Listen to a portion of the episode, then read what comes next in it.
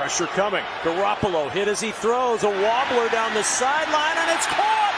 Debo Samuel with the catch and trying to turn on the Jets. He'll take it all the way for the touchdown. Herzlich willkommen beim NEG aus der Sonntag. Lange ist es her, dass wir uns gehört haben, aber umso mehr Spaß haben wir jetzt heute bei der Folge. Debo Samuel hat endlich seinen Vertrag unterschrieben und einer erfolgreichen Saison steht nichts mehr im Weg.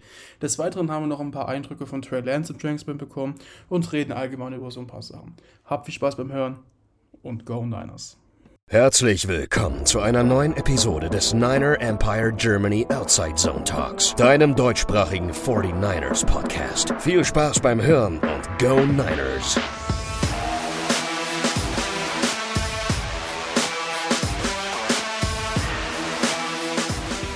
Endlich wieder Football. Wir treffen uns zur 150. Ausgabe des NEG Outside Zone Talks und sind auch schon eine Woche drin in den Trainingscamps und ich glaube, wir haben uns einen ganz guten Zeitpunkt ausgesucht, um ja wieder zurückzukehren zur regelmäßigen Podcast-Aufnahme. Denn ich nehme es mal vorweg, wir wollen gleich ausführlich drüber sprechen. Die Causa Debo Samuel ist beendet in der Hinsicht, dass er seinen Vertrag bei den 49ers endlich, kann man glaube ich sagen, verlängert hat. Und äh, ja, das ist nur eine Sache, über die wir reden wollen. Wir haben ja schon ein paar Trainingstage hinter uns, wollen da so von unseren ersten Eindrücken berichten und ähm, über die Spieler, die da auch schon ja, ein bisschen gezeigt haben, was sie drauf haben. Dafür habe ich drei Gäste bei mir. Ich freue mich sehr, dass wir heute Abend zusammengekommen sind. Das ist einmal der Moritz, Namen Moritz. Servus. Der Jan. Hallo zusammen. Und der Lukas. Grüß euch. Ja, ich freue mich wirklich, dass wir hier jetzt mal wieder äh, zusammensitzen. Wir haben die ganzen letzten Tage immer schon geschrieben, ah, so langsam müssen wir mal wieder. Und ich glaube, äh, die Meldung heute Nacht, ähm, die ich tatsächlich einfach komplett verschlafen habe. Also ich habe dann aufs Handy geguckt und die Nachricht von Lukas in die Gruppe in Großbuchstaben endlich, inklusive des Screenshots, dass, dass Debo Samuel ähm, seinen Vertrag verlängert hat. Damit bin ich heute Morgen äh, aufgewacht. Also es war eigentlich ganz schön. Es hat mich ein bisschen zurückerinnert. Ich weiß noch, als Jimmy Garoppolo damals zu den 49ers getradet wurde auch zu einer Zeit, ne, man verfolgt das ja immer, ich gehe meistens recht spät schlafen. Ähm, ich glaube, die News kam damals auch so um halb zwei, zwei, da bin ich dann auch erst am nächsten Morgen darauf aufmerksam geworden. Ähm, aber ja, das scheint Tradition zu haben, dass solche guten Neuigkeiten dann erst äh, mitten in der Nacht bei uns dann wirklich auch in Amerika geschehen. Ja, Moritz, ähm, ich würde sagen, äh, ich hatte zwar eben gesagt, äh, Debo Samuel als letztes, aber ich glaube, da ist die überwältigende News ist, die wir hier als 49ers Podcast zu verkünden haben. Erstmal dein Eindruck, ähm, bist du erleichtert, dass Debo jetzt auch wirklich mindestens drei Jahre noch bei uns bleibt? Ja, also erleichtert ist man auf jeden Fall, dass auch endlich dieses ganze Drama drumherum weg, also jetzt endlich mal weg ist, ne? Ich meine, wenn man die ganze Zeit spekuliert, ah, spielt er jetzt, kommt vielleicht doch noch ein Holdout dann in der Saison, wie sehr macht er im Trainingscamp mit und wie viel beeinflusst es die Saison, dass Debo jetzt nicht wirklich mit trainiert, sondern nur in der Seitenlinie. Ähm, ich glaube, wir haben ja auch intern oft gesagt, dass es einfach so ein bisschen, ein bisschen kritisch betrachtet werden muss, dass Ayuk jetzt die ganze Zeit mit Lance trainiert, also das jetzt nicht kritisch betrachtet ähm, und Samuel gefühlt diese Offseason noch keinen einzigen Pass von Trey Lance gefangen hat und das ist ein neuer Starting QB. Ähm, und da wird dann der Rhythmus vielleicht auch gerade in der Preseason wichtig sein, wenn die beiden gut Spiele oder Snaps bekommen generell. Ähm, und wenn das nicht der Fall ist, kann es halt sein, dass da die ersten paar Spiele so ein bisschen noch Abstimmungsfehler drin sein werden, was ich natürlich nicht hoffe. Ähm, aber jetzt zum Vertrag an sich. Ich bin froh. Drei Jahre, knapp ein paar und 70 Millionen. Ähm, ich glaube, das ist mehr, als wir alle uns erhofft haben vor der Offseason, beziehungsweise nach der letzten Season direkt. Ähm, ich meine, wir saßen noch hier und haben uns gedacht, ja, so um die 20 Millionen pro Jahr plus minus wäre ein guter Preis. Ähm, jetzt sind es dann knapp 24, 25 pro Jahr, so in den Dreh. Und den Dreh irgendwas dazwischen. Ja, ist, ist relativ viel, das muss man sagen. Und gerade auch bei der Verletzungshistorie von Debo Samuel ähm, ist es wirklich ein riskanter Vertrag, aber dafür sind es auch in Anführungszeichen nur drei Jahre.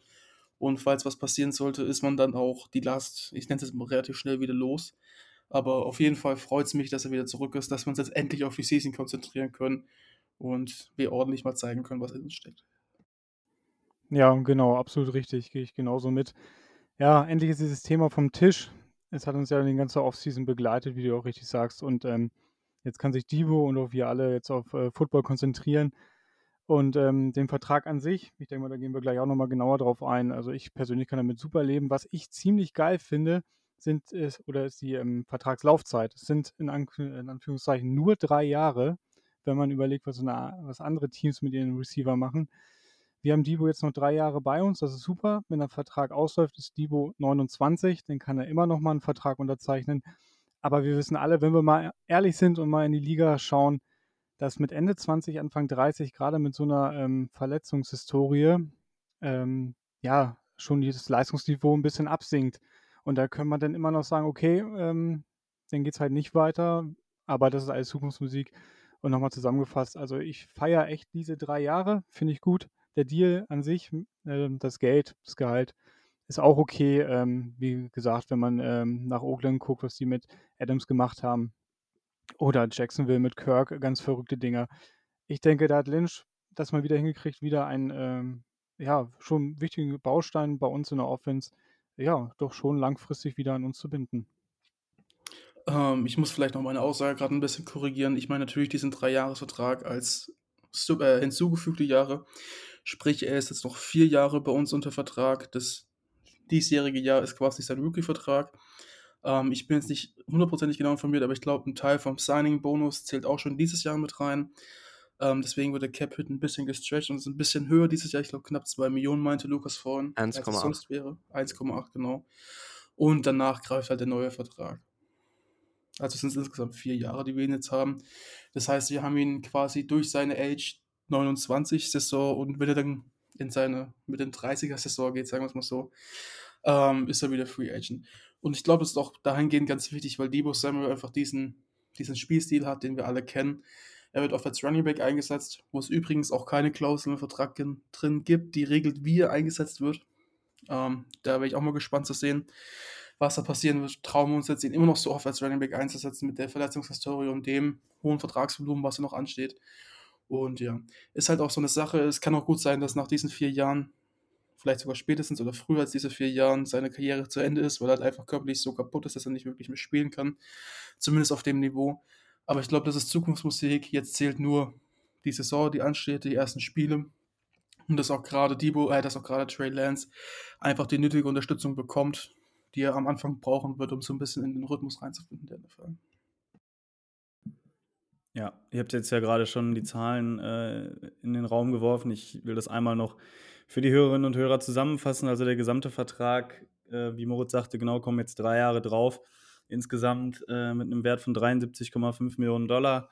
Davon voll garantiert sind 41 Millionen Dollar Signing-Bonus, ähm, 24 Millionen Dollar.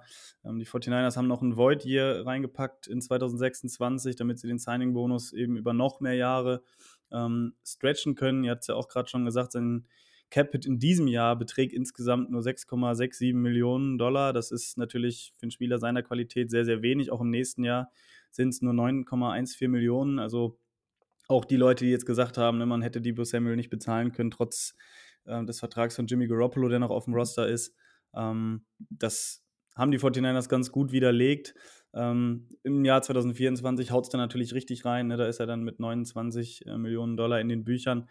Ähm, aber wer weiß, ne, was bis dahin passiert. Da wird es dann auch die Möglichkeit geben, äh, wenn er bis dahin noch fit ist und performt, den Vertrag dann auch wieder nochmal zu verlängern um ein Jahr, um das dann wieder nach hinten zu schieben. Wir kennen das ja alles. Das ist ja gang und gäbe ähm, in der Liga. Auch ganz interessant, dass die 49ers ähm, ihm einen Workout-Bonus in Höhe von 200.000 Dollar äh, in den Vertrag reingeschrieben haben, sodass äh, er, wenn er in den Jahren 23, 24, 25 eben äh, in der Bay Area, äh, Bay Area bleibt während der Offseason, ähm, dann kann er da eben noch äh, leckere 200.000 Euro, äh, Dollar, Entschuldigung, extra verdienen. Und ähm, ja, ich glaube insgesamt ähm, wirklich eine runde Sache. Und in meinen Augen ja, diese ganze Aufregung, ne, es war einfach ein nerviges Thema. Ich glaube, das ging uns allen so. Ähm, aber letztendlich dadurch, dass die NFL äh, da jetzt durch den neuen äh, Gewerkschaftstarifvertrag oder wie auch immer man das hier in Deutschland übersetzen möchte, eben die Möglichkeiten der Spieler so ein bisschen reduziert hat, was so ein Holdout angeht, ähm, war ich dadurch, dass man ihn nicht getradet hat, eigentlich ziemlich zuversichtlich, dass die 49ers das auch ähm, zeitig hinbekommen. Und wir haben es jetzt ja über mehrere Jahre gesehen, ähm, dass die Superstars der 49ers auch entlohnt werden dann, äh, dann in der Zeit des Trainingcamps, dass da dann die Verträge rausgegeben werden. Das war ja bei George Kittle und auch bei äh, Fred Warner nicht anders. Äh, dementsprechend glaube ich, ist das auch für, für andere Spieler ein gutes Zeichen, dass sie sehen, eben, okay, wenn ich hier meine Leistung bringe, dann werde ich auch dementsprechend bezahlt und äh, ja, da muss ich dann nicht irgendwie Rumpelstilzchen spielen. Lukas, hast du noch was äh, zu sagen ähm, zu dem Deal, äh, zu der Gesamtsituation, wie sich das ergeben hat ähm, mit Samuel oder äh, ist alles gesagt aus deiner Sicht? Also ich habe natürlich sehr, sehr viel angesprochen, was die Vertragsdetails angeht. Drei-Jahres-Vertrag war auch für mich persönlich die Erwartung und auch die Hoffnung, dass das passiert wegen Dibos Verletzungshistorie und eben wie er spielt, wie es Moritz und Jan schon angesprochen haben. Also das hat mich persönlich sehr, sehr gefreut und ich habe auch ehrlich gesagt eher einen Deal in der Region Devonte Adams erwartet. Und dass das nicht passiert ist, hat mich natürlich auch sehr, sehr gefreut. Es ist im Endeffekt ein Deal gewesen, der ähnlich ist wie der von DK Metcalf und ich glaube, in, in der Region würde ich Debo jetzt als Receiver auch einordnen. Von daher ist es vollkommen gerechtfertigt. Debo hat das bekommen, was er verdient hat. Und jetzt wird es einfach wichtig sein, mit Lance diese Chemistry aufzubauen, die er bis jetzt nicht aufbauen konnte, weil er eben nicht mit ihm trainiert hat. Es geht da nicht nur um Timing, sondern auch daran, sich zu gewöhnen, die harten Pässe von Lance zu fangen. Und das wird jetzt wichtig und jetzt bin ich froh, dass er heute das erste Mal trainiert. Und jetzt heißt es trainieren und dann richtig Gas geben für die Saison.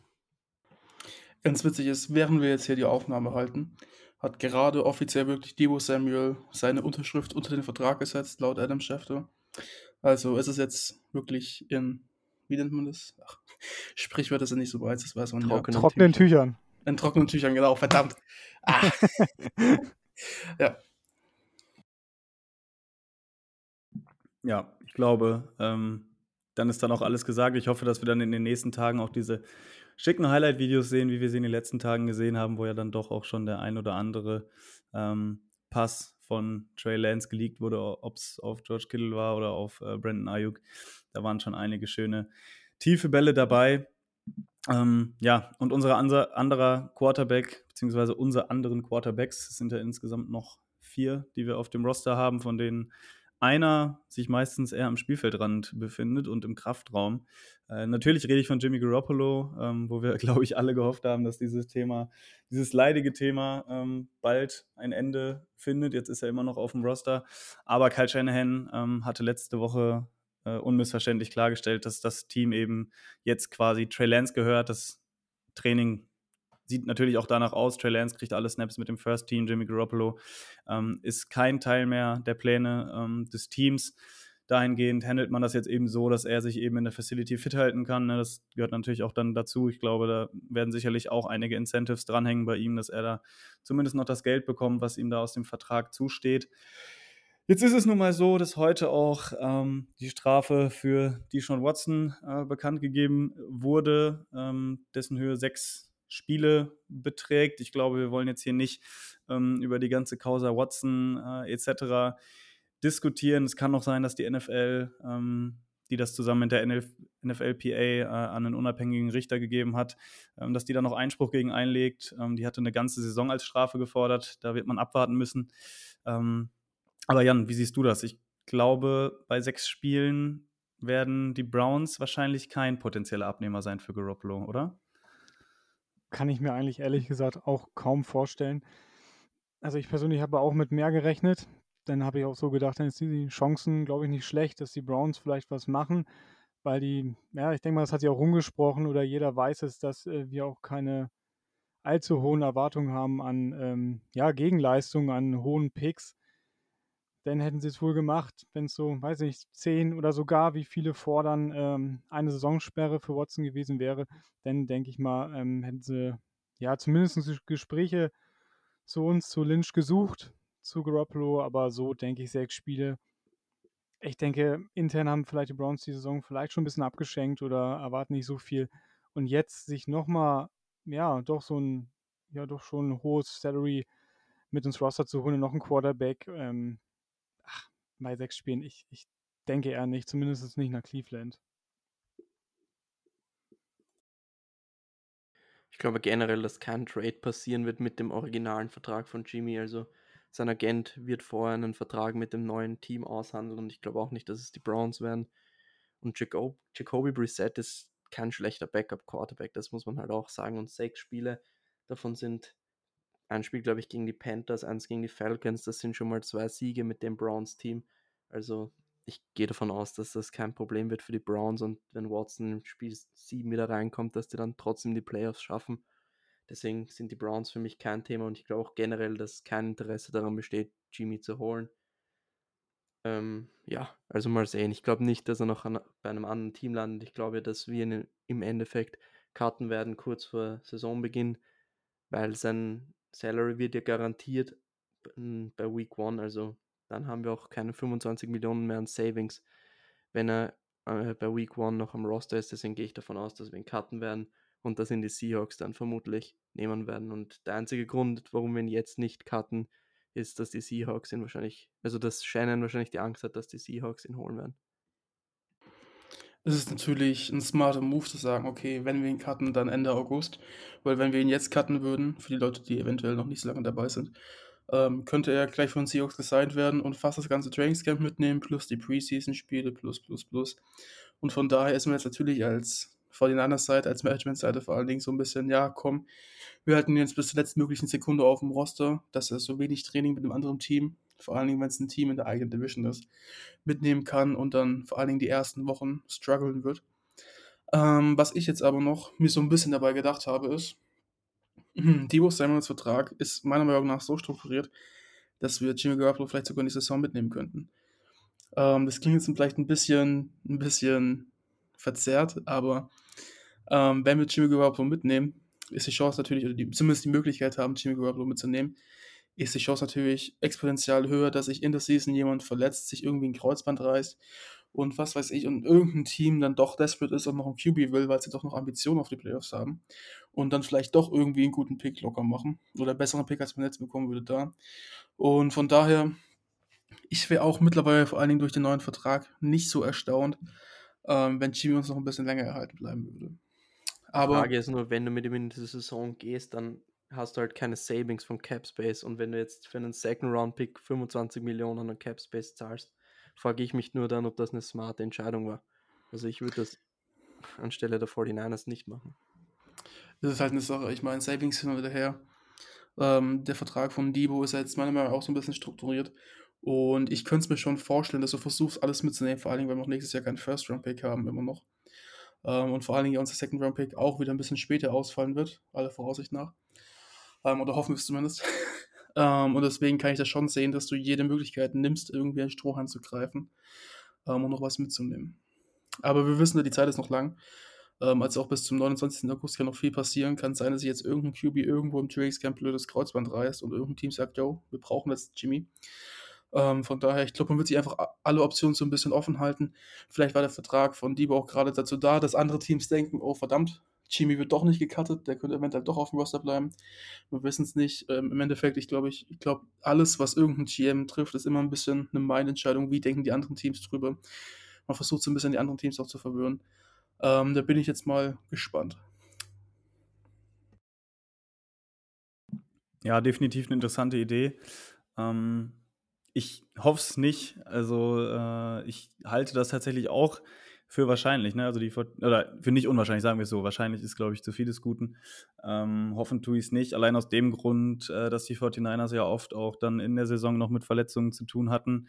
Jetzt, glaube ich, einen Capspace haben von 3,3 Millionen, wenn ich mich nicht täusche was dann relativ wenig ist, wenn dann irgendwelche Transaktionen anstehen, sei es, wenn sich auf einmal irgendein Special-Teamer verletzt und man dann noch jemanden braucht, ne, der dann das, das Minimum äh, bekommen soll. Das kann ja auch drei, vier Mal passieren in der Saison. Ähm, da sind natürlich auch wahrscheinlich noch andere Moves irgendwie denkbar, äh, dass da irgendwelche Vertragsanpassungen stattfinden. Äh, aber diese 25 Millionen, die Garoppolo freimachen würde, ähm, die würden dann natürlich schon äh, ja, einiges an Flexibilität auch äh, bieten. Deswegen da von mir ganz klar äh, die Hoffnung, dass wir dann den Weg wählen werden und ihn dann auch cutten werden und dann möglicherweise in Woche zwei dann äh, direkt auf ihn treffen, wenn es gegen die Seahawks geht. Ähm, ja, ich bin gespannt. Wir wurden ja oft äh, belächelt äh, für Jimmy Garoppolo auf der Quarterback-Position, obwohl er es letztendlich dann, zumindest was die Resultate anging, wirklich überdurchschnittlich gut ähm, gemacht hat bei den 49ers. Und äh, ja, da kam ja auch hier und da mal die ein oder andere Spitze von den Seahawks. Deswegen nette Grüße da an der Stelle. Ähm, könnte amüsant werden, wenn er dann äh, bei, einem, bei einem Roster ist oder bei einem Team unter Vertrag steht, äh, wo der Kader dann vielleicht nicht so optimal, sage ich mal, äh, ausgestattet ist. Und äh, ja, da denke ich, können sich die Fans des Teams, wo er dann letztendlich vielleicht sogar startet, ähm, ja, auf einige ähm, etwas frustrierende Spiele äh, gefasst machen, aber äh, soll auch gar nicht irgendwie böse gemeint sein. Ich gönne ihm, dass er bei seinem neuen Team, wer auch immer das dann ist, dass er da äh, Erfolg hat. Und äh, ich fand ihn als Typ immer, immer toll und ähm, wünsche ihm auch jeglichen Erfolg, außer dann natürlich ähm, gegen uns. Äh, egal wo es dann ist, ob es in der Regular Season ist oder dann in den Playoffs. Äh, aber ich bin auch ganz guter Dinge, ähm, dass wenn er dann gegen unsere Defense spielt, da dann auch, ja, möglicherweise unsere Defense doch dann im Vorteil ist. Wenn es nichts mehr gibt zum Thema Jimmy Garoppolo, würde ich einmal weitermachen und so langsam überleiten auf die ersten Erkenntnisse, die wir aus der ersten Woche des Trainingscamps ziehen können. Und da würde ich gerne anfangen mit so ein paar äh, personellen Sachen, die sich bei den 49ers äh, getan haben. Lange ist nichts passiert. Ich glaube, das letzte, was war, ist, dass Alex Mack äh, zurückgetreten ist aus der NFL. Das ist mittlerweile ein alter Hut. Es kam dann, glaube ich, vor ein, zwei Wochen die News raus, dass die 49ers einen Workout hatten mit D-Liner Robert Nickemdishi, ähm, ehemaliger First Runner der Arizona Cardinals, äh, auch in der Defensive Line so ein bisschen mehr in der Mitte äh, verortet ich glaube, mich zu erinnern, dass die 49ers mit ihm auch mal so ein bisschen in Verbindung gebracht worden sind äh, während des Drafts 2016 oder 15, ich bin mir jetzt gerade nicht ganz sicher. Ähm, auf jeden Fall wirklich gute athletische Werte, viel Verletzungspech gehabt in seiner Karriere, ähm, kommt dann natürlich in eine sehr äh, ja, qualitativ hochwertige Gruppe. Ähm, aber wenn er fit ist, denke ich, äh, ja, wird das sicherlich ähm, eine Chance haben, äh, aufs Roster zu kommen. Weitere D-Line-News. Äh, die 49ers haben heute bekannt gegeben, dass sie Akeem Spence äh, zu einem One-Year-Deal ähm, gesigned haben. Das als Reaktion darauf, dass sich leider, leider Maurice Hurst äh, den Bizeps gerissen hat und auf die IR gesetzt wurde. Ich hatte jetzt eben gelesen, dass das seine Saison beendet. Ich kann das jetzt nicht verifizieren, da könntet ihr vielleicht gleich nochmal einspringen. Er wurde heute auf Injured Reserve gesetzt und ich habe gelesen, letzte Woche, wo Justin Ross auf IR gesetzt wurde, wurde geschrieben, dass seine Saison damit beendet ist. Also ich glaube ja. nicht, dass man dann noch aktiviert werden kann. Ja, ich glaube, wenn es vor der Saison ist, dann gilt das nicht mehr, dass man zurückgeholt genau, werden kann. Genau, jetzt also, müsste man ihn auf PUP setzen, glaube ich, dass er nochmal ja, zurückkommt. Ja. Was aber auch heißt, glaube ich, dann, dass, dass man da auch Full Control hat äh, über ihn, wenn mich das nicht täuscht, wenn da jetzt kein Injury Settlement oder so kommt. Ähm, ja, dann noch äh, haben die 49ers ähm, Tomasi Lolai, Lilai, äh, keine Ahnung, wie man ihn ausspricht, ehrlich gesagt. Laulilai, glaube ich, so, ja. Auch zu einem One-Year-Deal ähm, gesigned und eben die etwas länger verletzten äh, Jason Verrett und Charlie Werner sind auf die Publiste gesetzt worden. Ist jetzt auch nichts Überraschendes, vor allem bei Jason Verrett, ähm, der sich ja immer noch von seinem Kreuzbandriss jetzt in der letzten Saison erholt. Shanahan meinte auch, er hofft, äh, dass er ihn dann relativ zeitnah noch wieder begrüßen kann und dass er auch in Woche 1 möglicherweise schon wieder fit ist. Und äh, Kalia Davis, auch D-Liner, den wir im Draft geholt haben, der ist auf der NFI, auf der Non-Football Injury List. Äh, der hat ja weiterhin noch auch zu kämpfen äh, mit den Verletzungen, die er auch schon während des Drafts mit sich rumgetragen hat. Und das Kapitel D Ford hat auch finally, kann man glaube ich sagen, ein Ende äh, gefunden. Die 49ers haben ihn jetzt äh, released und äh, sparen da glaube ich 1,2 Millionen insgesamt ähm, im Cap. Also die Savings sind ein bisschen höher als der Dead Cap, den er hinterlässt. Ich glaube, nächstes Jahr sind es auch noch ein paar Millionchen, die er dann äh, im, im Vertrag oder beziehungsweise im Cap Space dann einnimmt. Ähm, ja, das einmal zu den News. Ich weiß nicht, äh, ob ihr da gerne was zu sagen würdet. Ähm, von mir persönlich die Ford. Ich finde es sehr, sehr schade. Ich fand ihn immer einen sehr faszinierenden Spieler, wenn er auf dem, auf dem Feld stand. Ähm, schade, dass nicht, ja, dass es nicht hat sein sollen. Das ist mein Eindruck dazu. Sonst Moritz, Jan, Lukas, irgendwas äh, zu den ja, personellen Transaktionen? Ja, sonst äh, klar zu die Ford. Sehe ich ganz genauso. Ja, mega viel Pech gehabt nach der ähm, 2019er Saison fand ihn auch ähm, klasse Spieler, habe mich sehr gefreut, wo wir ihn damals geholt haben aus Kansas City. Aber ähm, ja, so ist das nun mal, so ist das Geschäft ähm, NFL. Ähm, wir haben ja alle damit gerechnet, allein schon, dass wir dann in der zweiten Runde ähm, Jackson gedraftet haben. Und dann war, glaube ich, auch ähm, den letzten klar, dass es für die Ford leider nicht weitergeht und dass da sein, äh, ja, sein Nachfolger da schon auf seine Chance lauert und sonst zu den anderen Personalien, ja, ist genau das Gleiche. Ähm, auch verletzt, hat letzte Saison auch so gut wie kaum gespielt. Den war ich schon sehr gespannt, wo wir den äh, vor zwei Jahren geholt haben, aber ähm, jetzt ist seine Saison leider jetzt schon beendet zu diesem Zeitpunkt. Aber generell sind wir in der D-Line, denke ich, auch ganz gut aufgestellt. Wenn die 49ers eine Verletzung auf einer Position verkraften können, dann ist es in der D-Line und wenn es nicht Nick Bosa ist. Deswegen bin ich da guter Dinge.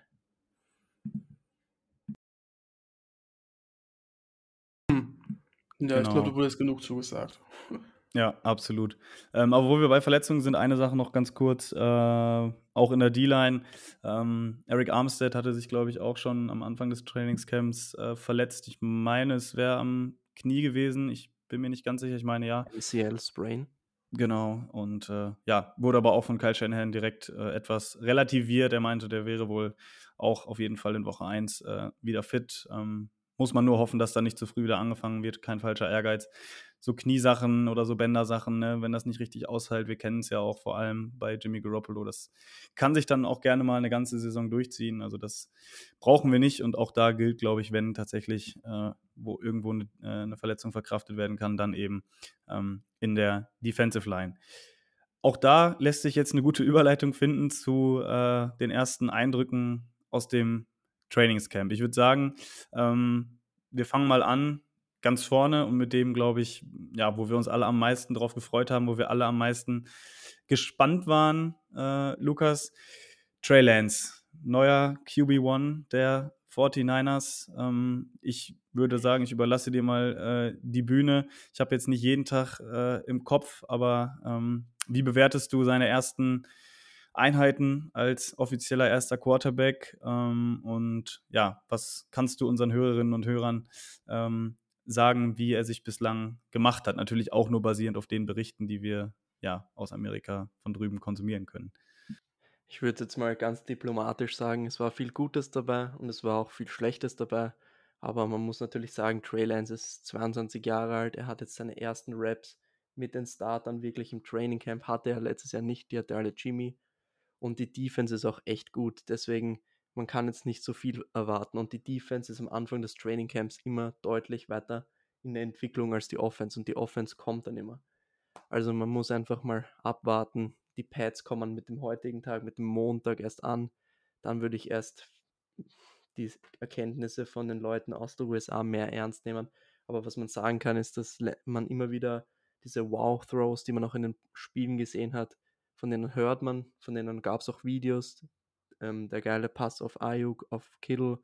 Aber dann gibt es auch diese Interceptions und da muss er jetzt auch einfach lernen, was in der NFL offen ist, was ein Passfenster ist, was er attackieren kann in der NFL und das ist das Beste, was er machen kann im Training. Er soll einfach den Ball werfen, er soll schauen, ist das offen für ihn in der NFL. Das schließt, es schließen sich einfach die Passfenster schneller als im College. Es geht alles viel schneller als am College. Er muss jetzt einfach austesten, was geht, was geht nicht. Und wenn man wirklich in die Liga schaut, zum Beispiel ein Justin Herbert hatte 8 von 20 angebrachte Pässe in einem Training zum Beispiel und die Defense hat dominiert. Justin Fields war, glaube ich, in einem Training 3 von 10 und hat, glaube ich, alle sieben Pässe waren für Interception, also waren mögliche Interceptions, was ich gelesen habe. Also man hört wirklich, dass die Defenses ahead of die Offenses sind und deswegen würde ich mir da keine Sorgen machen. Ich würde jetzt einfach abwarten. Ich gehe nicht davon aus, dass wir Lance viel in Preseason-Spielen sehen werden, wenn wir ihn überhaupt sehen werden jetzt einfach abwarten und wir haben ihn als Projekt gedraftet und deswegen würde ich auch nicht jetzt ähm, ungeduldig werden, einfach patient sein und er wird sich in der Saison entwickeln. Er wird definitiv in den ersten Wochen noch nicht auf der Höhe sein, kann auch nicht, wenn wir ehrlich sind. Und er muss sich jetzt, wir müssen einfach warten und sehen, wie er sich steigert. Und das ist das Wichtige. Er muss sich einfach steigern. Und wenn das passiert, läuft alles in die richtige Richtung. Hm, ich glaube, es ist vor allen Dingen auch wichtig zu sagen, dass jetzt Fehler im Trainingscamp per se nicht was Schlechtes sind. Ähm, es zeigt halt einfach, dass Trey Lance aggressiv ist, den Ball pushen will und er macht ja diese Raw Plays. Ähm, klar, er saß ein Jahr hinter Jimmy, das hat Spuren hinterlassen, er sieht einen offenen Linebacker nicht. Äh, kleiner Spaß an der Seite, also nebenbei. Ähm, aber was ich so mitbekommen habe, ich wäre stand jetzt ein bisschen deutlich mehr positiv angeregt als negativ. Äh, man sieht einfach sein Talent, man sieht, dass er wirklich progressed hat zu letztem Jahr, dass er den nächsten Schritt gemacht hat schon. Ähm, man muss halt auch dazu sagen, dass, wie du es gesagt hast, die Defense dominiert am Anfang immer, weil die Offense erst in den Rhythmus kommen muss. Ähm, ohne Pads macht das eh keinen Sinn, wirklich so zu argumentieren, weil die ganzen Throwing Motions ohne Pad nicht wirklich da sind.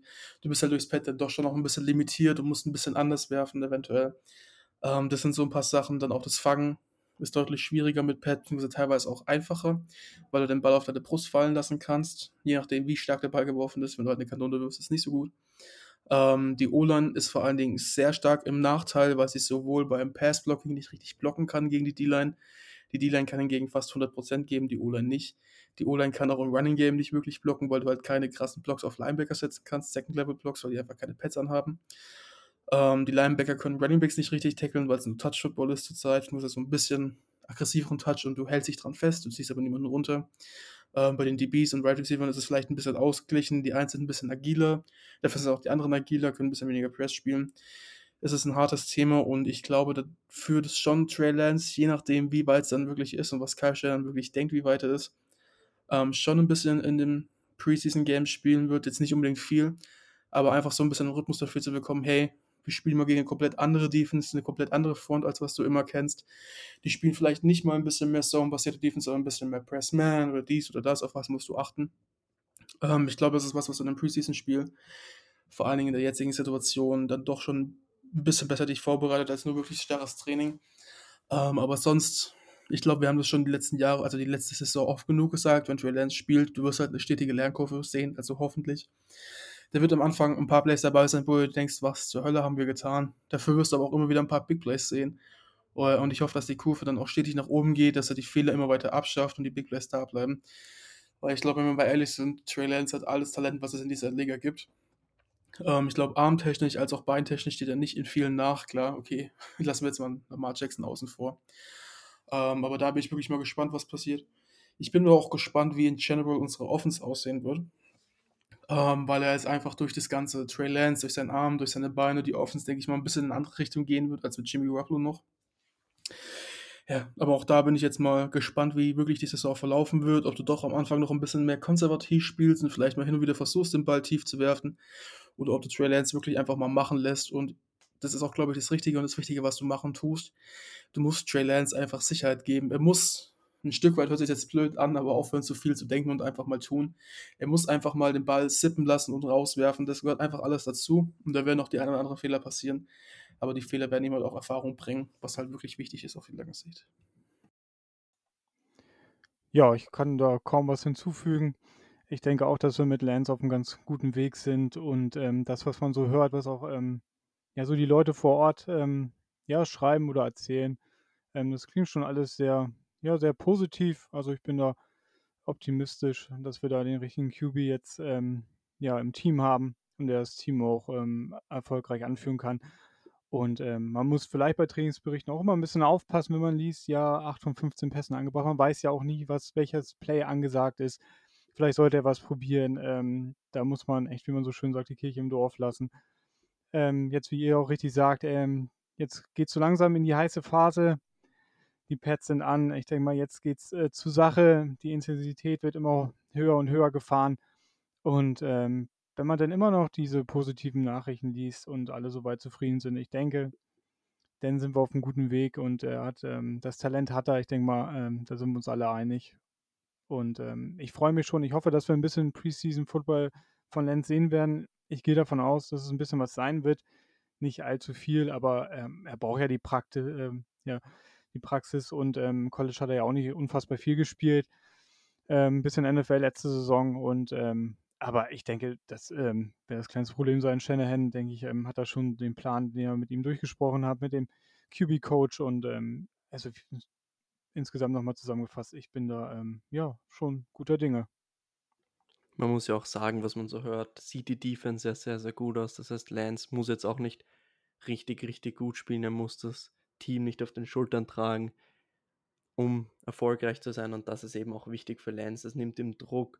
Und was mir persönlich wichtig ist, dass Shannon auch nicht zu konservativ wird mit ihm und dass er ihm wirklich auch die Chance gibt, viele Pässe zu werfen, weil dadurch lernt er und das werden wir dann auch in der Saison sehen, wie es sein wird. Und ich hoffe natürlich, dass Shannon ihn wirklich oft passen lässt.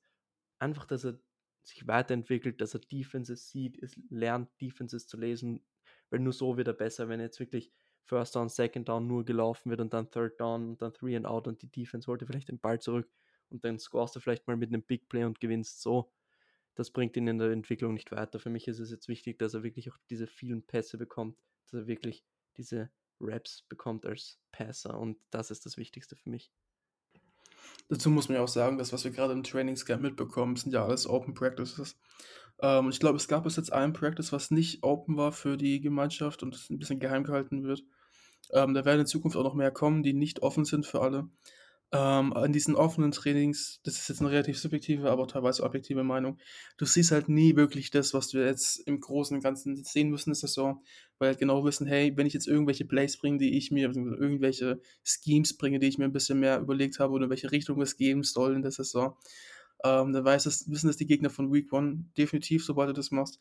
Und deswegen ist es generell wie Preseason so ein bisschen mehr Vanilla. Du machst so die Basics, die ganz Basic-Routen, 10 and in, 15 and in, 5 and out, 10 and out. Diese Routen, wo du auch diesen langen Pass auf Ayuk gesehen hast, das war ja zum Beispiel ein 10 oder 15 and out.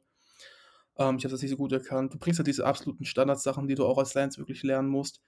Ähm, aber ich bin da halt mal gespannt, was in der Saison wirklich kommen wird von Shannon, wie kreativ er werden wird. Und wir wissen, er kann kreativ werden, wenn er will wie du ihn einsetzt, ob du ein bisschen mehr auf Read Option gehst, wie er es ja gemacht hat bisher, oder ob du sagst, okay, hey, hier ist jetzt mein Starting, QB.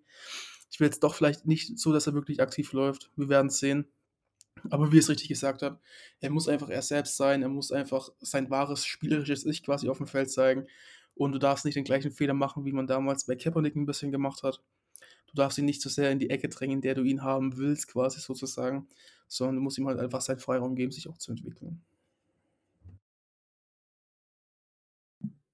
Ja, ich glaube, äh, damit ist dazu auch ähm, alles gesagt. Ich denke, wir werden weiterhin äh, sehr gespannt beobachten, wie es weitergehen wird mit, die, äh, mit, mit Trey Lance und dann natürlich auch die Connection äh, mit Debo Samuel, der heute in der Tat auch wirklich komplett ähm, mittrainiert. Also ähm, da wird keine Zeit verschwendet, um da an der Connection zu arbeiten. Und äh, ich hoffe auch, äh, dass wir da dann äh, ja, ein paar positive Dinge zu lesen und auch zu sehen werden. Ähm, sowohl jetzt im Trainingscamp als auch dann in den Preseason-Spielen. Ich würde sagen, äh, wir gehen mal so ein bisschen äh, noch die Positionsgruppen durch und können darüber sprechen, was da jetzt so in den ersten Tagen, sage ich mal, äh, an Entwicklungen sich ergeben haben. Ähm, ich glaube, was so die Receiver-Position, Tight End und so weiter angeht, ist, glaube ich, das Personal soweit relativ klar. Ähm, am spannendsten in der Offense ist es, glaube ich, einmal darüber zu sprechen, wie sich die aktuelle Situation um die Offensive Line darstellt. Ähm, da ist es, glaube ich, kein Geheimnis, dass die 49ers da schon einiges an Qualität verloren haben, dadurch, dass Alex Mack jetzt zurückgetreten ist und äh, ja, Laken Tomlinson eben zu den Jets gewechselt ist, sodass man da jetzt ähm, auch sich nicht groß verstärkt hat, äh, also kein großes Free Agency Signing jetzt oder so gemacht hat und auch in den ersten Runden des Drafts, ich glaube, ähm, der erste Pick war dann äh, in der vierten oder fünften Runde mit Spencer Burford. Ähm, da hat man jetzt also keine großen Ressourcen investiert und hat sich dann auf die Spieler verlassen, die man ohnehin schon auf dem Roster hatte, weshalb dann die Starting Offensive Line in der letzten Woche zum Teil ähm, ja, den meisten vielleicht etwas unbekannt äh, vorkam. Also ich glaube auf Left Tackle, ähm, Trent Williams war einen Teil entschuldigt, hat Colton McCurritz ähm, gestartet. Auf Left Guard war es Aaron Banks, äh, auf Center also ich rede jetzt natürlich vom, vom First Team. Ähm, auf der Center-Position haben sich Jake Brandle und Daniel Brunskill so ein bisschen äh, abgewechselt. Daniel Brunskill gleichzeitig auch noch so ein bisschen auf dem Spot vom Right Guard gespielt. Ähm, da war sonst dann sogar auch noch Rookie Spencer Burford, den ich gerade schon erwähnt hatte, auch zu finden. Äh, und auf der Right Tackle Position äh, Mike McGlinchey ähm, hat da gespielt, soll etwas abgenommen haben, etwas äh, zu dünn schon fast wieder äh, gewirkt haben, zu athletisch. Wir hatten das Thema ja auch schon in den letzten Jahren, ähm, dass er da vielleicht etwas mehr Masse vertragen könnte. Äh, wir haben da, glaube ich, alle die Plays vor Augen, wo er da quasi einfach überrannt wurde zum Teil. Ähm, da muss man hoffen, dass da äh, vielleicht noch ein bisschen eine Leistungsstabilisierung stattfindet.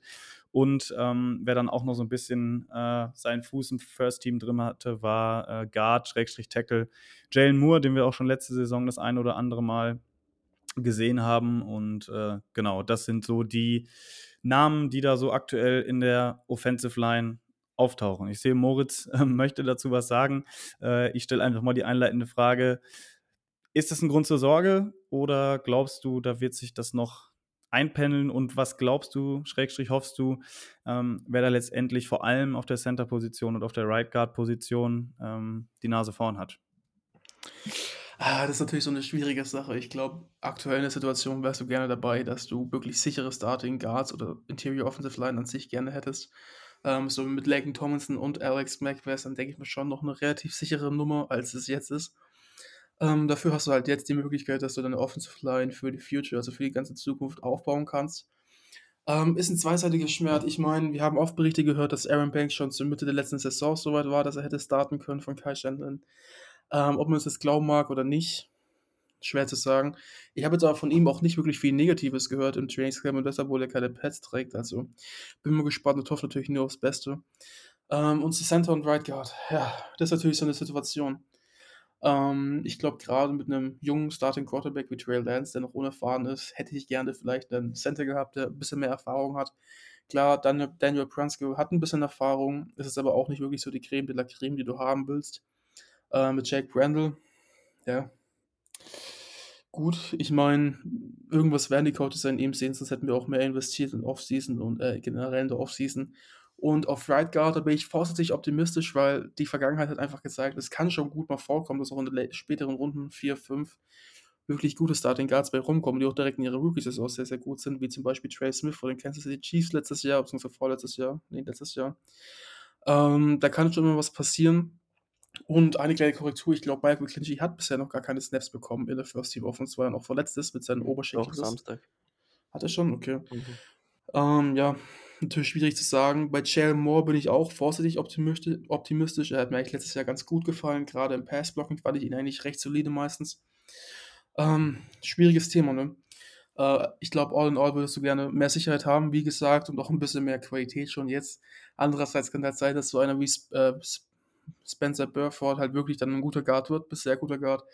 Es bleibt abzuwarten und ich denke mal, da können wir dann in der Preseason, wo vielleicht auch gerade Spurford, Brandel, Brunskill ein bisschen mehr spielen werden, ähm, einiges zu sagen. Vielleicht, wir haben es auch angesprochen, wenn Jimmy doch noch getradet wird, holt sie dir noch einen Veteran Offensive Lineman irgendwoher durch diesen Trade oder dann mit dem Kapital, wie auch immer. Ähm, es bleibt abzuwarten und ja, wir werden auch jetzt vielleicht in den nächsten Wochen ein bisschen mehr Eindrücke bekommen aus dem Trainingscamp, wenn die Pets ankommen. Genau, eben ohne Pads ist es halt als Offensive Lineman nochmal ein riesen Nachteil gegenüber der D-Line. Ich glaube, Moritz, du kannst das vielleicht nachher nochmal besser erklären. Deswegen, alles, was man bis jetzt über die O-Line gelesen hat, dass sie Probleme hatte gegen unsere D-Line, das wundert mich nicht bei dem Personal und dann auch noch ohne Pads. Deswegen mache ich mir da noch keine Sorgen. Natürlich hätte ich gerne klangvollere Namen in der O-Line und die O-Line wird auch sicher ein Downgrade sein vom nächsten Jahr, äh, vom letzten Jahr und deswegen, ja, das heißt einfach hoffen, dass sich Aaron Banks wirklich gut entwickelt hat. Ich gehe davon aus, dass Brunskill Center spielen wird und Right Guard ist echt eine Wildcard, also da kann ich mir alles vorstellen. Heute hat zum Beispiel Colton McKivitz seinen ersten äh, Snaps of Right Guard im Second Team, das wäre vielleicht auch noch so ein Name, der als Left Tackle gestartet hat in Woche 18 gegen die Rams in der letzten Saison, hat, finde ich, seinen Job nicht so schlecht gemacht und ist vielleicht, ist vielleicht auch ein Kandidat auf diese Position. Ja, genau. Ich denke, wir werden im Trainingscamp jetzt einiges ähm, ausprobieren und ähm, ja, so gut wie jedem mal die Chance geben, sich zu beweisen. Dafür ist das ganze Ding ja auch da. Aber trotzdem habe ich schon, ähm, ja, doch schon Bauchschmerzen, wenn ich so drauf gucke, wenn ich auch schon wieder lese, McLinchy, ähm, ja, auf Bildern sieht er manchmal aus wie ein Tyrant oder wie ein etwas kräftigerer Receiver. Hm, da weiß ich schon nicht, woran das jetzt liegt, aber ähm, ich hoffe, dass er da nochmal zurückkommt und ähm, ja, da so die Leistung abruft, die wir uns alle erhoffen. Ja, sonst, ähm, ihr habt es schon angesprochen, spielt mal der auf die Position, aber ähm, vielleicht haben wir auch einfach mal Glück im Draft gehabt und Burford ist unser Starting Right Guard und ähm, Bronskill kann auch Center spielen und ähm, das klappt alles. Banks macht seinen nächsten Schritt in der Entwicklung. NS Science einfach mal äh, gönnen, aber das ganze äh, O-Line mal positiv abzuschließen. Ähm, PFF hat äh, die 49ers O-Line in ihrem O-Line-Ranking ähm, auf Platz äh, 14 gesteckt. Kommt für mich ein bisschen überraschend. Ähm, Rams sind übrigens auf Platz 11, Seahawks 32, Cardinals 25. Ähm, müssen wir einfach mal abwarten. Ich denke, die Preseason wird uns da schon Erkenntnisse drüber geben.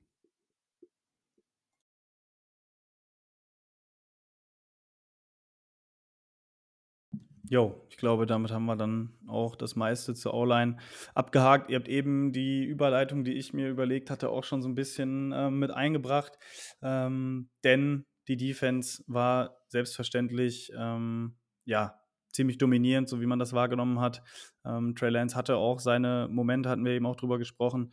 Ähm, Gehe aber ziemlich sicher davon aus, äh, ja, dass das Ganze auch noch so ein bisschen in Ausgleich gebracht wird, aber nichtsdestotrotz, glaube ich, ähm, sollten wir das Ganze auch nochmal äh, nutzen, ähm, um so ein bisschen unsere Defense auch nochmal hervorzuheben. Ähm, als ich letzte Woche äh, tatsächlich dann gesehen habe, wer dann im ersten Training direkt auf dem Feld gestanden hat äh, in der Defense, ähm, da war das schon ja, ein Brett. Also äh, da haben ja gefühlt alle Starter, die auch so auf dem Platz äh, stehen könnten, ähm, gespielt. Also im Defensive Backfield waren es äh, Javarius Ward und Emmanuel Mosley auf den Cornerback-Positionen, auf den Outside-Cornerback-Positionen. Ähm, auf Linebacker auch wieder Greenlaw, Alshire und ähm, Fred Warner natürlich und in der D-Line ähm, mit Nick Bosa, äh, mit Samson Ebokam von den äh, Edge-Positionen ähm, und äh, Javon Kinlaw und Eric Armstead war es, glaube ich, ähm, zum Anfang, als er sich noch nicht äh, verletzt hatte, ähm, in der Mitte. Also das las ich vom Personal schon sehr, sehr heftig, zumal ähm, ich so oft das Gefühl hatte, dass in den Trainingscamps halt auch dann hier und da mal wer fehlt, ne, und dass dann so ein Bowser vielleicht die erste Woche aussetzt oder dann zumindest nicht in den Team Drills mitmacht. Gut, letztes Jahr war er dann auch noch äh, verletzt vorher. Ähm, und deswegen auch das vielleicht nochmal so als Einordnung. Ähm, da hat wirklich äh, in der letzten Saison war es eine Top 5, Top 10 Unit ähm, in dem Personal auf dem Platz gestanden und das gegen eine Offensive Line, die ja bei aller Fairness halt nicht so ganz dann konkurrenzfähig ist, auch was die, was die Verhältnisse äh, angeht, was die äh, Erfahrung äh, dieser Spieler angeht. Und wenn dann auch noch ein Trent Williams fehlt und äh, ein McGlinchey noch lange nicht wieder fit ist und dann Spieler spielen, die bis, bis jetzt eigentlich immer nur so gegen äh, Second- und Third-Stringer trainiert haben, ja, dann ist das Ganze, glaube ich, schon relativ schwierig. Aber ich möchte nochmal äh, das Ganze hervorheben. Jan, äh, wie hat das für dich gewirkt bei der Defense? Wen würdest du da gerne nochmal ja, praisen? Ich kann da vielleicht gleich im Nachgang noch was zu sagen, weil ich da so ein, zwei Spiele auf dem Zettel ähm, habe, äh, wo mir die Berichte sehr gut gefallen, aber vielleicht nochmal, um hier in der Runde ähm, ja, die persönlichen Favorites, sage ich mal, aktuell äh, darzustellen. Die Frage. Ja, allen voran ähm, natürlich Nick Bosa. Ich denke, letzte Saison war er noch ein bisschen in äh, Recovery-Modus, hat sich noch ein bisschen von seinem Kreuzbandriss erholt. Jetzt hat er wirklich eine Off-Season gehabt, wo er sich ähm, ja schon voll konzentrieren, was heißt konzentrieren, aber ähm, gut möglich vorbereiten konnte. Er ist natürlich so ein Kandidat, der ähm, eventuell nochmal ähm, seinen Sack-Record von, von der letzten Saison nochmal toppen wird. Aber insgesamt hast du gerade die Namen schon vorgelesen. Ähm, ich denke, unsere Defense insgesamt sieht äh, sehr, sehr gut aus. Ob es jetzt, ähm, Armstead kommt ja auch zurück auf Kinlaw, bin ich gespannt. Ähm, auf unseren Rookie Jackson. Ähm, Defense Back haben wir mit Ward von den Chiefs noch dazu geholt. Ich denke, das gibt uns erhebliche eine Verbesserung zu gegenüber den letzten Jahren. Mostly auf der anderen Seite müssen wir gucken, was mit Ambry Thomas ist, ob der den nächsten Schritt in der Entwicklung macht. Ähm, auf Nickelback äh, bin ich sehr gespannt, was da passiert. Dante ähm, Johnson. Ich wollte es gerade sagen, natürlich, es geht auch gar nicht anders. Ähm, unser Dante Johnson. Ich gehe kurz ähm, kotzen, gell? Ja. ähm, denke ich, ähm, ja, den werden wir einfach nicht los. Der gehört auch irgendwie mit dazu, ne? Vielleicht wird er auch, schafft er zuerst nicht den Cut, aber spätestens einen Tag später ist er irgendwie wieder da. Ich weiß auch nicht, ob der zu viel weiß. Keine Ahnung. Ähm, aber insgesamt die Defense ähm, sieht schon echt gut aus und ähm, ja, ich habe Bock. Geht mir genauso und vor allem, was man so liest von den Outside Cornerbacks, Javarius Ward und Emmanuel Mosley. Also ich glaube, ich habe nicht wirklich was Schlechtes von den beiden gelesen. Und Jimmy Ward liest man auch nur Gutes, Fred Warner. Und was ich so gehört habe, ähm, werden wir sehr viel Man-Coverage sehen. Wir haben viel in Cover One trainiert. Haben wir jetzt die letzten Jahre ja nicht so oft gesehen, weil wir sehr, sehr Zone-heavy gespielt haben. Und da bin ich auch echt gespannt, weil wir haben jetzt das Personal dafür mit Javarius Ward, wirklich diesen Nummer 1 Cornerback, der auch mal einen Receiver rausnehmen kann. Und ja, ich bin gespannt auf die Defense einfach.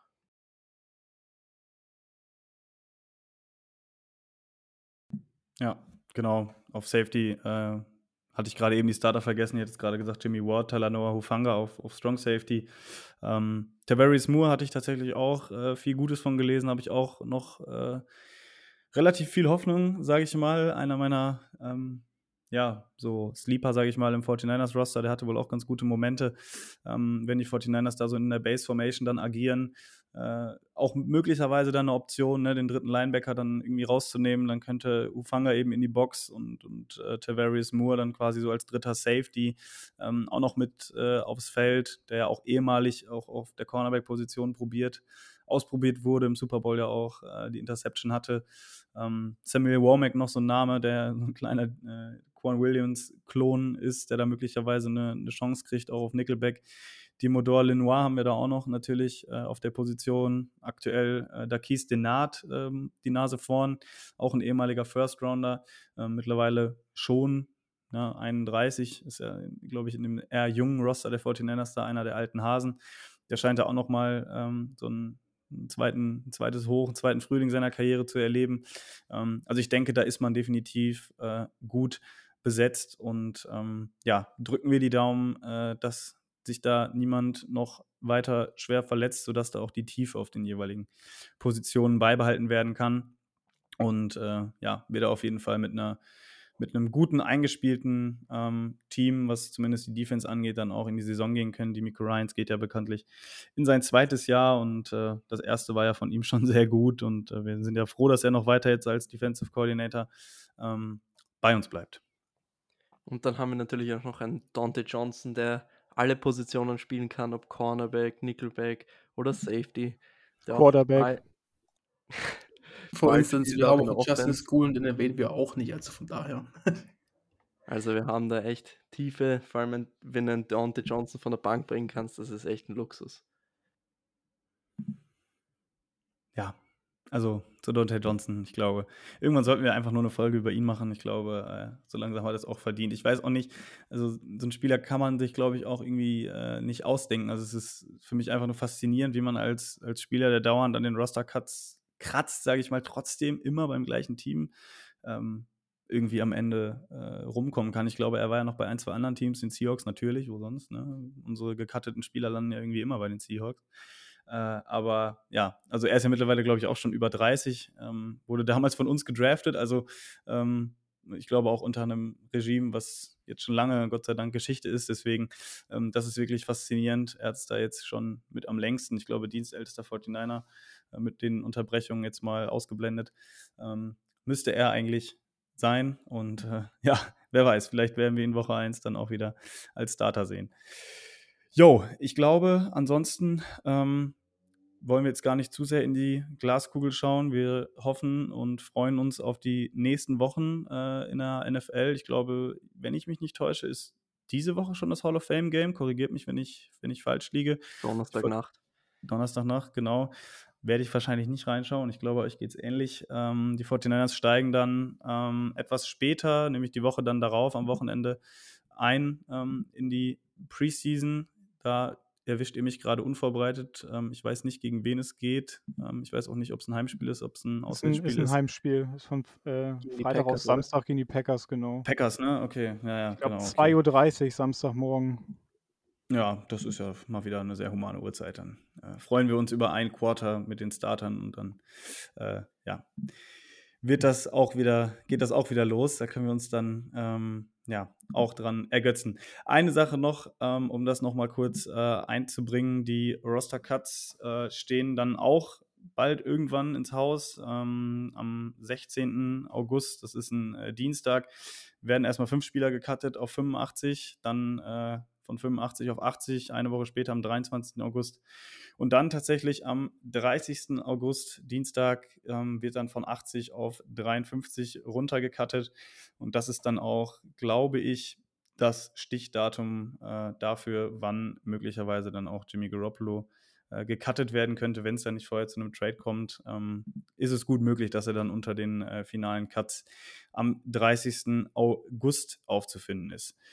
Okay, das noch dazu, wenn von euch nichts mehr äh, eingeworfen wird und wir jetzt hier keine Breaking News noch während der Aufnahme verpasst haben, soll es das auch gewesen sein. Haben uns jetzt hier eine knappe Stunde auch schon wieder äh, unterhalten. Es war sehr nett. Ich habe mich, wie ich schon vorher gesagt habe, ähm, das hat sich auch bestätigt, sehr gefreut, dass wir uns hier mal wieder zusammengefunden haben. Ab jetzt gibt es dann natürlich auch von uns wieder regelmäßiger was äh, auf die Ohren.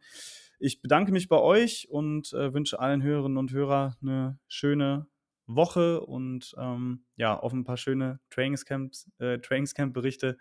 Macht's gut und wie immer, Go Niners. Ciao. Das war der Niner Empire Germany Outside Zone Talk. Streamt und abonniert uns auf allen gängigen Kanälen unter ad 49 ersempire GER.